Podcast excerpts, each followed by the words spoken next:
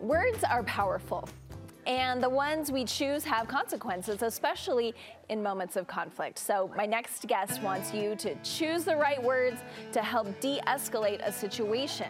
Licensed marriage and family therapist Nikki Harmon is here in studio, and she joins me to share what we can say to help minimize conflict instead of adding to it. Thanks for being here. Yeah, thanks okay. for having me. I know, it's so fun. And you have some great tips for us today because you say the words that we use will act as signals. They're like signals to our partner when we're in these times. Yes, they're signaling to our partner if we're safe, if we hear them, and if we can stay connected through conflict, or if we're disconnected, if we're not safe, and if we if they're not being heard. And if someone isn't being heard, they will either move into escalating and getting louder and bigger, or they disconnect and shut down. And either one of those make it really difficult to stay connected through conflict. So we're almost telling them this is how it's going to go by Right. the words that we're using. And so you see there are a few phrases that are emotional safety killers. They kill someone's emotional safety. And so we're going I'm going to say the phrases to you and then you'll help us know what to say instead. Okay. Okay. So first is I'm sorry you feel that way. Oh, this is a good one. This is a blame statement that's kind of dressed up in fancy clothes to look like an apology. But what it does is it gets us away from actually having accountability for what we've done. So saying, I'm sorry you is a blame. We want to say instead, I'm sorry I. I'm sorry I hurt you. I'm sorry I did or didn't do this thing. Yeah, because you're almost placing the blame on that person. You're the one who's making yourself feel bad. Right. I'm sorry you're feeling this way. This is your problem. Oh, okay, okay. So instead of I'm sorry, you feel this way, I'm sorry, I. I'm sorry, I. We got to remember that. Okay. The next one I'm sure would make people fly off the handle when you tell someone to calm down. And I will tell you, I think this is like a teenager thing because Yeah. they all say like chill out Right. or you know ch- chill and it makes me so mad. Yes, if you want a guaranteed way to make sure the person you're talking to doesn't calm down, tell them to calm down, right? Mm-hmm. And people calm down when they feel heard. That's a really big secret. Pay attention to. So if someone's escalating, it's because they don't feel heard. So instead of telling them calm down, we can say, "Hey, I want to hear you. Let me hear you." And they'll naturally kind of calm down. So bring it down a little bit and then give them an opportunity to expound on how they're feeling. Yeah, let them know that you're with them. I hear you. I want to hear you. It's difficult when you're escalating, but I want to hear you. Okay, never say calm down. I just think that's a good general. Yeah, that's a good. Take it off the list. Yeah. And when I was reading through your points, I'm like, these, yes, work in relationships, but also for your kids. yes, or your boss, or your mother-in-law, or whoever. Yeah. I love that you threw that in there. Okay, so the next one is kind of in the same vein because you're saying never say, why are you making this such a big deal? Right. Because obviously it's a big deal to them. Yes, and if your partner or your friend or whoever you're talking to says that, that feels really invalidating. And what that signals is that you're not with me. You're not getting it. You're not understanding me, right? And so I'm going to escalate. So instead of why is this such a big deal, we can say, help me understand why this is so big for you.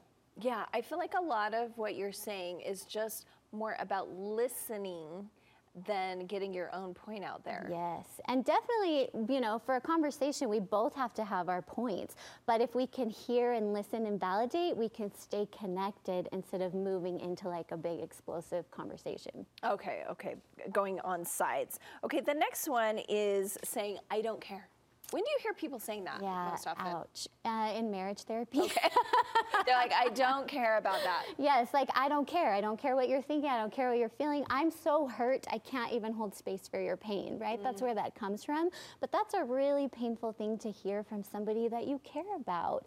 And and that's going to hurt people. And so even if you don't care about the thing that they're saying, you care about this person. And so we can just totally flip that and say, I care about you and I care about your experience. And so if it's important to you, it's important to me. And I've heard other therapists talk about this when maybe it's some little thing that the person is upset about. Instead of the person saying, I don't care, if they take time to listen, often there's some other underlying reason why that thing is bothering the yes, person. usually people will come in with content and say, You never do the dishes or whatever, but really it's about, Are you there for me? Do you hear me? Am I safe with you? Yeah, so if we can take the time to listen, then we could find those things out. Yes, those hidden messages. Okay, and number five is you're being crazy. Is this one you hear a lot as well? Yes, this is one I hear a lot as well. This this is an attack on your partner or the person as, as a person, right? Instead of making a complaint about behavior, we're attacking them as a person, and things really just kind of devolve after that when we start making attacks. So instead, again, we can talk about a specific behavior with that person, or we can say, Help me understand why you're escalating. Yeah, it reminds me of the thing we say about kids. Like, you don't say, Oh, I hate liars or something. I hate right. when people, people tell lie. lies yes. or something. Yes, you're talking. Yes, you're talking about the behavior instead of the person. Okay, so no telling people they're crazy. Right. That's a good general rule of thumb. Yes. And I like a couple more suggestions you have. One is, oh, I think a lot of people fall into this.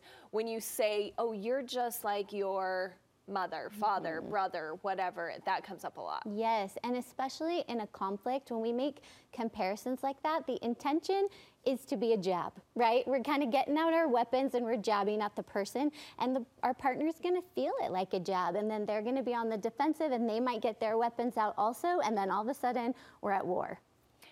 Yeah, that needs to be just cut out. Just never, yeah. never, never say that. And you have another never, which is using absolutes, mm-hmm. which I think is hard for a lot of people to stay away from. Yes. So when we get into the always and never thing, that really sidetracks people into into not talking about the real issue. So, for example, if I say to my partner, You never listen, what's he gonna say to me? Yes, I do. Mm-hmm. No, you don't. Yes, I do. And now we're kind of in this ping pong conflict instead of talking about the real issue, which is I don't feel heard, right? And so instead of saying never or always, we can say things like, I very frequently don't feel like this, or very often I feel like you respond in this way, and it makes it hard to engage with you.